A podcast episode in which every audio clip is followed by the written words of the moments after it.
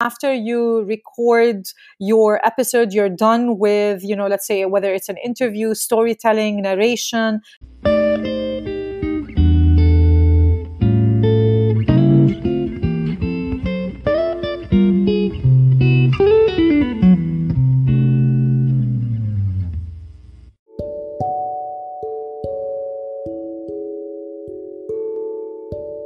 Record you know their part and um, they can introduce themselves it's up to you but they can just record whatever they want to add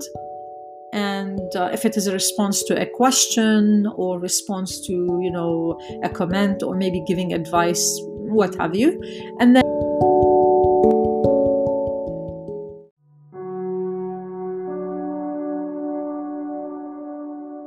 and then how to uh, upload it to the folder.